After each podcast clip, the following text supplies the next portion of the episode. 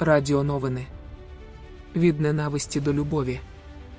Якщо перефразувати анекдот, українці ненавиділи його, плакали, йшли на війну проти нього, помирали, але дуже хотіли бачити своїм президентом.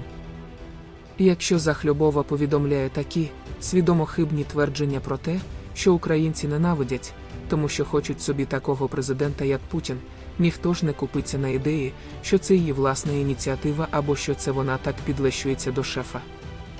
Бо в першому випадку ставки дуже високі і конкуренти, недоброзичливці і доносчики тільки і чекають такого подарунку. А в другому, хуйло самостійно не вишукує інформацію, він споживає сурогат, який йому готують. Тобто в той кисіль випадково потрапити не можна. Тоді що це? Найімовірніше, це якась активність з глибокого дезінформування у ПРЯ, метою якої є. Є що? Він вже не купиться на зустрінуть квітами або Київ за три дні. Новий розпил. Перерозподіл впливу.